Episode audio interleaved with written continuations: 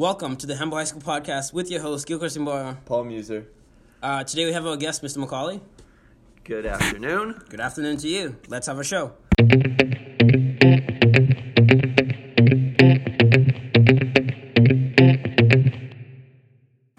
All right, so first off, let's start off like tell us a little bit about yourself. Okay, so I consider myself an educator, an athlete, and I enjoy working with students. Mm. So you, you coach as well, right, at the high school? I do coach. I coach uh, soccer and I coach wrestling.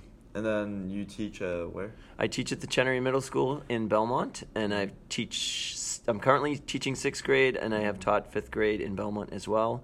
And in Swampscott, I've taught fourth and fifth grade. Oh wow! So you have um, you have quite some time in teaching. Um, wh- why did you decide teaching? Why teaching? Well, um, I guess it goes back a ways. I've been teaching for 23 years, and I, I always enjoyed working and teaching other people.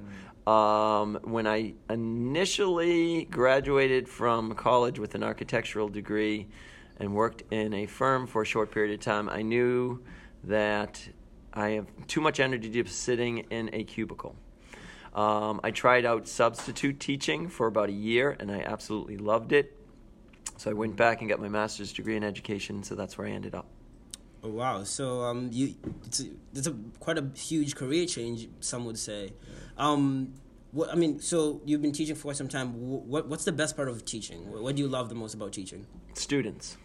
I would say the best part of teaching in general is working with young people who are open to new ideas, who bring a lot of energy, who ask and are enthusiastic about the world and discovering it.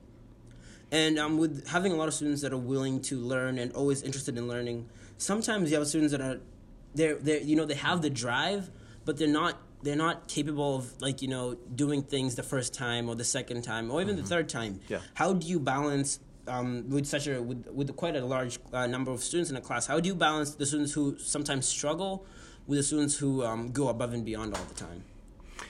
Well, I think the big that is the big challenge, right? Because I think recognizing the fact that people have different skills in all areas um, requires flexibility. So I try to identify students' strengths and work with those strengths, whether I'm working with student athletes or students in the classroom.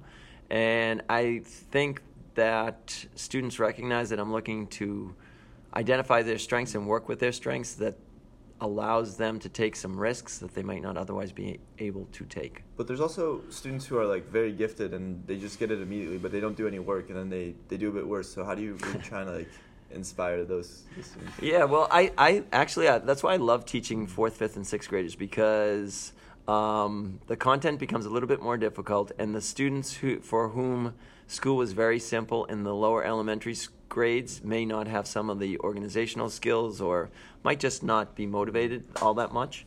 So do you do things like binder checks and uh, Oh yes, so many different things that are management oriented.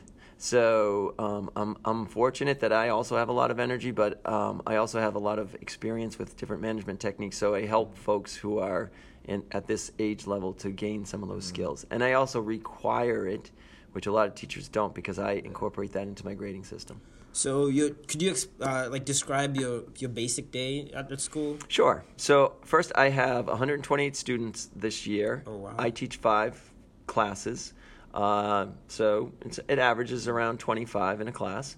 Um, I teach. Um, in addition to that, I have two blocks in which I'm either in a meeting or I'm preparing. Um, so this year, I teach my first two blocks. I have a, a meeting. I have a little short little lunch, 20 minutes. If you like lunch, don't teach.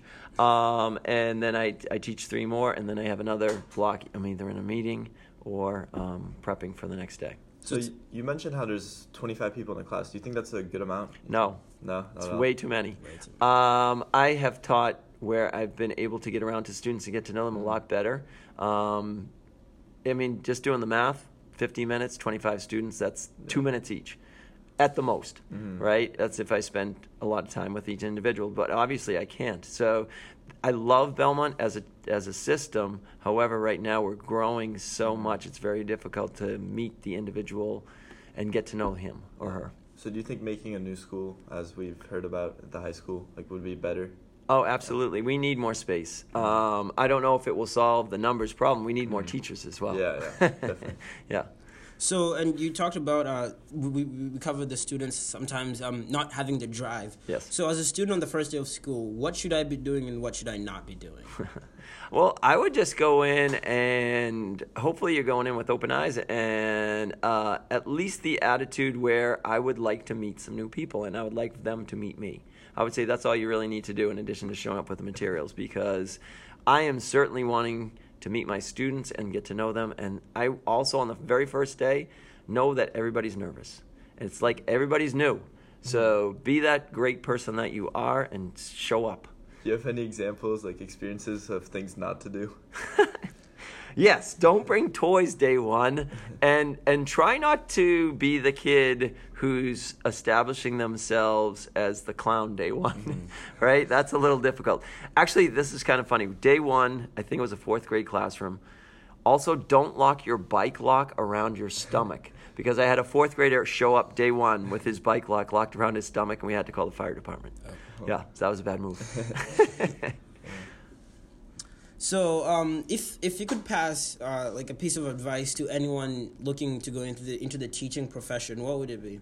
I would say try it out because it's definitely not for everybody. I, I was fortunate to have had um, experience coaching prior to my experience as a substitute teacher, but I would recommend actually getting in there as a substitute or some type of long term in a building because people have everyone has had experience as a student and being a student is not being a teacher and it does not translate so um, some people might be very uh, have different ideas of what teaching actually is it takes a lot of management it takes a ton of energy it takes a lot of planning and you have to love it because i put in very very long days uh, I've been in my class in seven. It's five, and I still have at least two hours of work to do.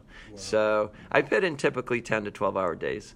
So are there any like major differences between the grades? Like obviously there are, but like what what are they? Yeah, I think you know, as you guys know, you, you're older uh, high school students, but it it changes. Every single grade is pretty dramatic change. Honestly, I mean, physical changes, emotional changes, and intellectual changes. So you have to know um, how to keep pushing folks at the stage that they're at, and not get beyond where they're at. That's that's that can get. It takes a little bit of experience at a grade level. I feel like to to get the sweet spot.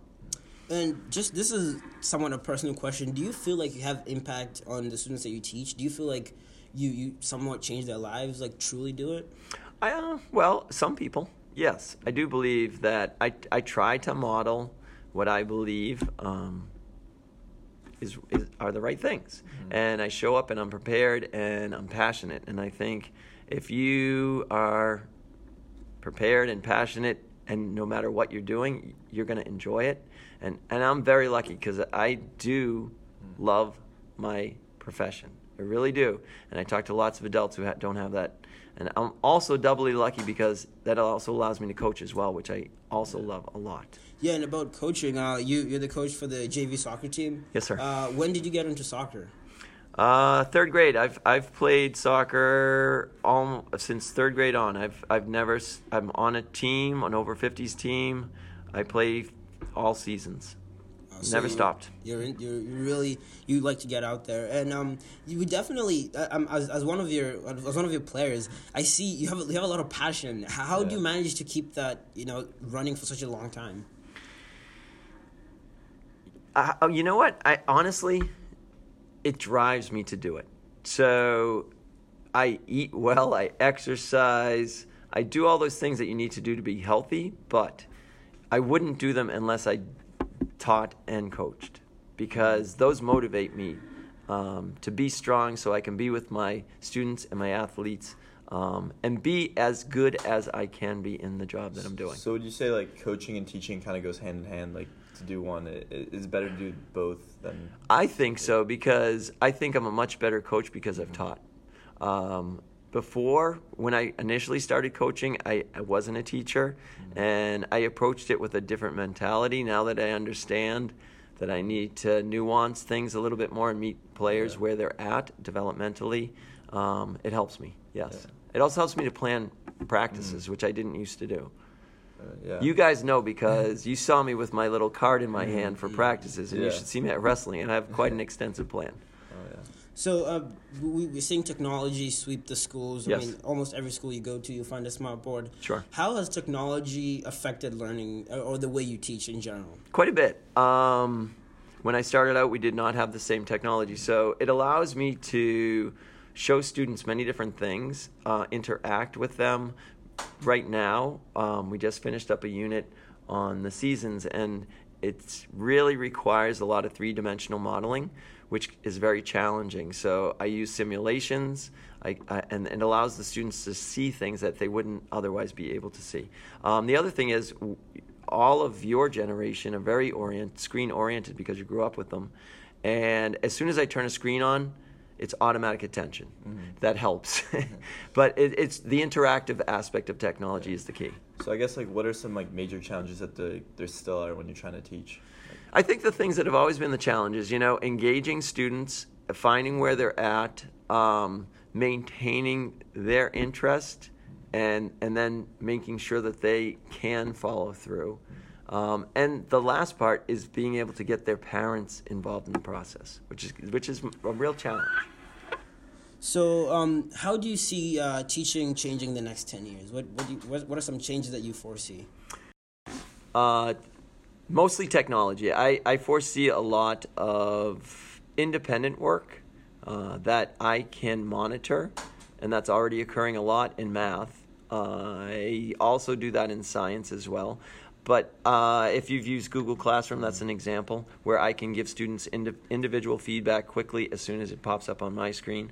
Uh, same thing for a lot of different types of technologies. But we, I've seen many teachers like say like, oh, it's better when you do it on pencil and paper. It's better like to, to view your work. And Yeah. like, do, do, do you see that as well? Do you see like some of the technology actually like hindering students and making them like do some sloppy mistakes? Well, I don't know if it hinders them, but I think like everything, you have to learn to use it mm-hmm. in a way that's effective, mm-hmm. right? So uh, for for certain things, I, I certainly see paper and pencil being very effective, and others, you know, technology being more effective. It, it's like everything; you have to assess what you're using it for and, and mm-hmm. see if it's most effective for that. Right. So, um, for if you had uh, this is I've always I've always thought about this. If you have a, a student who's um who has been struggling in class in the last few months, they're they're working really hard, but they they just haven't been catching on, and you have a test and you find them cheating on a test. How would you how would you react to that? How would you deal with that? I usually just talk to the person. You know, I, I, I ask them about their preparation. I ask them about how they're feeling, um, and then, you know, why they felt that they couldn't do it on their own. And we try and dig down into the preparation more than the action because we all make mistakes. So I, I like to think about, or I like to help them to think about what they could do differently. So next time they'll they'll be able to show what they can do. So do you try and really like bring down their grade with a zero, or do you try and more like teach them like make them do make better decisions? make better decisions. And to be totally honest, cheating is not a huge issue in sixth grade. Yeah. Okay. Oh, it's only high school. Yeah, it is high school. But I, I think that's also something because uh, it- um, uh, our real overarching philosophy in sixth grade is growth mindset. It's all about improvement. It's all about thinking about your personal best and not necessarily the grade at the end of the day. So I guess like that also begs the question like do you think like it's it's good that like people are striving so hard for the grades in high school? Do you think it No. helps people learn? at No, all? not at all. I, I think the grade is nonsense. Mhm. I think if we didn't have report cards, it would be great. Um, I'd appreciate that. yeah, well, I I do think honestly, once you get to college and beyond, it it, it really is about the process of growth. I mean, mm-hmm. I'm 52 years old, and I try hard to improve all the time mm-hmm. in my craft, in my sports, in my coaching. And I think the more that internal drive and reflection, it it doesn't matter what someone else is grading me. I know what I'm doing. Yeah, I feel like usually when there's like a really fun class, I usually learn more and I have a better grade in the class as well. Yeah, I try to make it fun and engaging. I, I like I try to be funny. I try to I always bring energy, and yeah, it helps. I remember when I was in sixth grade, people always said, "Oh, Mr. McCauley's class is the best." So. It is the best. It is the best. and um, that that kind of goes with the relationship between the teacher. Uh, with my experience, uh, the the better relationship I have with the teacher, the more uh, the better I, I perform in in um Mm-hmm. in a class. So, do you always try to get an extra kind of um, step in to make sure that a student you connect with the student? I try, yes. I I mean, honestly, it's a real challenge with 128 kids. But I, of course, I, I mean, I chat with kids all the time. I kid around. I'm in the halls. Um, unfortunately, I don't get to go to recess like I used to, because that was a great way to connect. All those small, less structured moments are the best moments to connect. Yeah. Uh, another question is, uh, what what do you love the most about uh, the Belmont district, Belmont uh, Belmont Public Schools? I, I guess the kids and then therefore the families because um, people in this town want and support education a lot. And therefore, I have a classroom full of students who are prepared and want to learn. So I guess that also begs the question, like, what do you like the least about Belmont, right? Um, I guess that we're so good um, because we are attracted, we are growing, and we're bursting at the seams because of it. So I th- honestly, I think financially, our town doesn't support education as much as they need to. Oh, really? Yes. Yeah, because we saw we saw like votes to keep like money going into the Belmont program. Well, I think the folks who have students in school definitely want Yeah. more, but that's a Mhm. minority of folks in town. Yeah. And anyway, I don't want to get Mhm. too too political. I am Yeah. involved in the political process though, just because of that. I, I've re- I've recently been a town meeting member for the past three years, Mhm. and I think it's important for me to be involved to put my money where my mouth is, so to speak. So that's why I go to those things. It's- Yeah. difficult, but I, I it- see a lot of opposition for standardized tests nowadays, and Mm. I, I've never really understood that. You? Yeah, sure. So I am not a, um, someone who supports standardized testing because I it, okay for in my in my topic science, Mhm. it can be somewhat of a p- trivial pursuit. Yeah. Um, I teach student. I just finished a unit on seasons. We spent Mhm. three weeks on it. They might have one question on one aspect of that topic. Whether Mm-hmm. they understand the overarching concept or do they know that one answer to that one topic? I mean, that one question. It, it doesn't seem like it's testing a student's knowledge as much as it should be. And I think so much weight is put into that that people miss the point of what an educated person should be. Yeah, and, it, and it's a lot of stress on the student Mhm. too. Yeah, Right, I agree, and and it doesn't need to be right, and and and it, I always and again, growth mindset is where I'm at, and it it's hard for a student to say growth mindset from one year to a 12 months later you're taking a test. That's a very I don't think it's reflective of. I mean, it uh, all comes down to one day. Like you could be having a bad day, Right. You know, Yeah. Right. It's Not doing totally totally true. And and as as someone who's had to take high um, stakes tests um, just to get into grad school or to be an educator, um, I had to pass tests, and it's nerve wracking. But the more you, I, I I like preparing for those things, and the fact that you do have to prepare. But I think a lot of our standardized testing is taking away from the pleasure principle in the classroom because teachers are feeling forced to not teach for the test, but in a sense, Yeah. drive towards that goal. Well, I see sometimes like at least in seventh and eighth grade, we'd spend like a week off to, to study for the MCAS or yeah, the do a bunch of or the PARCC. Right, right. Yeah. Right. So it takes away, from me, it takes Mhm. away from what I would consider a more Yeah. holistic education. And but how, so, how do you um, think we can really like test learning if we don't have standardized tests? Uh, many, many, many ways. So come into my class Mhm. and watch watch my students learn. And I think on, I think a real, I mean, folks talk about portfolios, right? Yeah. Because that's a more um, broad Mhm. um, reflection of who that individual is. so more like data points.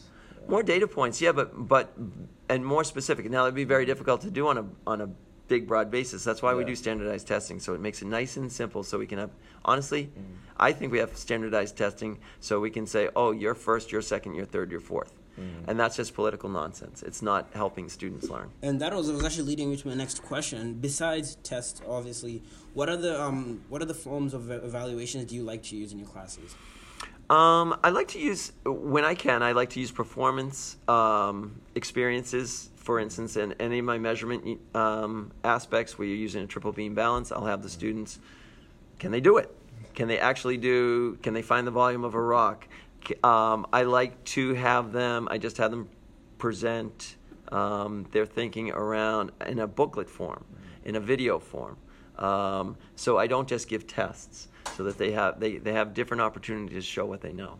Yeah, you often see classes kind of try and push projects and other forms of learning. That is. yeah. Right. It, it- the more you can, and I also also feel like it gives stu- it allows students um, to to find their different skills. You know, sometimes you don't even know you have that ability until you get that experience. And this is again, I've always wanted to know this. Uh, as, when you when you're setting up groups and who's sitting where, how do you decide that? What's the So I've behind that? evolved around that. So um, I now have students choose their partners. Oh, wow. So I start in about November. And I obviously, if things don't work, I switch them. But um, I believe students know, even at a young stage of it of, of the game, what they need. And so I set a few criteria points, but I certainly let them do it. And they get better and better at it as the year progresses because they start to understand they need a strong partner, not a friend. Yeah. Do you ever kind of like say like you two can't be together, things like that? I, st- I move them right away. I say this isn't working. so we, we I said this is not forever. You, Mhm. you you may end up back together, but right now you're not. Yeah. It's not working, and I'll I'll tell them why. Mhm. And, and and I don't say because you know I don't put the individual down. I just talk about the behaviors that aren't Yeah. working. Yeah. Um, is there anything that uh, the Belmont town could do more to enhance the teaching environment um, at, at Chenery Middle School or, or at the high school? Um, eventually, I think we're going to need to rethink how how we financially support schools in this town. Mhm. Yeah. Yeah, you see like 5K runs like Dan Scharfman to, to support funded like Belmont education, but is that is still not enough? Like, Oh no, that's great stuff. But that's actually so. I don't think a lot of people know that the majority of our technology is not paid for by the school budget. That's mostly through parents hmm who have students in school and fundraisers like Yeah. Dan Scharfman um, or other um, fundraisers. Mhm. So I think the majority of our money, not the majority, but a big chunk of our money is not being uh, supported by the majority of the people in the town. And that, that needs to change. yeah. So instead of doing these runs, maybe just Maybe raise taxes. Raise the, I'm going to say it raise the taxes. Raise the taxes. That's a tough one. Oh, it's a wow. tough one, but uh, Yeah. Belmont is in the lowest third in the state in terms of our percentage for payment. Yes, that is true. So we and we are, room for growth. and we are in the top ten, not top Mm. ten percent, but the top ten in terms of schools in this Mm. in this state. So, yeah, we're good, and we're not paying that much for it. Why do you think Belmont is so competitive? Why do you think it, it has Well, such we- you know, I think because we have so many professionals as parents, they understand the value of education because it put them in the position that they're in. hmm But how do you think that happened? Really, is it just like almost like Just a fluke? Like. No, not really. I mean, I, obviously, I think m- uh, money also is a driver of Mhm. everything, um, and so folks in Belmont have, um, you know, been a little bit better off in terms of finances for the most part Mhm. than some other towns who aren't. It makes a difference. all right. All I right. think- Yeah, I think that wraps it up That, that for- wraps it yeah, up for thank us. you. Thank, thank you for joining us today. M- my pleasure. I've enjoyed it immensely. I'm very proud of my players, my athletes, my Thank you. students. Thank you. Thank you. Maybe yeah, we could bring you back some other time when you're available. I, it was definitely an interesting mm. conversation. All right, a lot I- to learn from that. I'd love it. Thank you. All right. So that has been it for the Humble High School podcast today. Thank you for joining us, and we'll see you next time.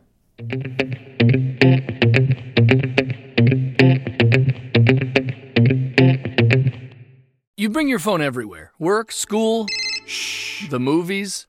Now you can bring it to an Xfinity store for an easy way to switch to Xfinity Mobile, a new kind of network designed to save you money. You can get up to five lines of talk and text included with Xfinity Internet at no extra cost, so all you pay for is data. It's never been easier to switch to Xfinity Mobile and keep the phone you love. Click here to see how. Sorry, I gotta take this. Restrictions apply. Limited to select mobile phones. Requires activation of a new line of Xfinity Mobile. Up to five devices per account. New Xfinity Internet customers limited to up to two lines pending activation of Internet service.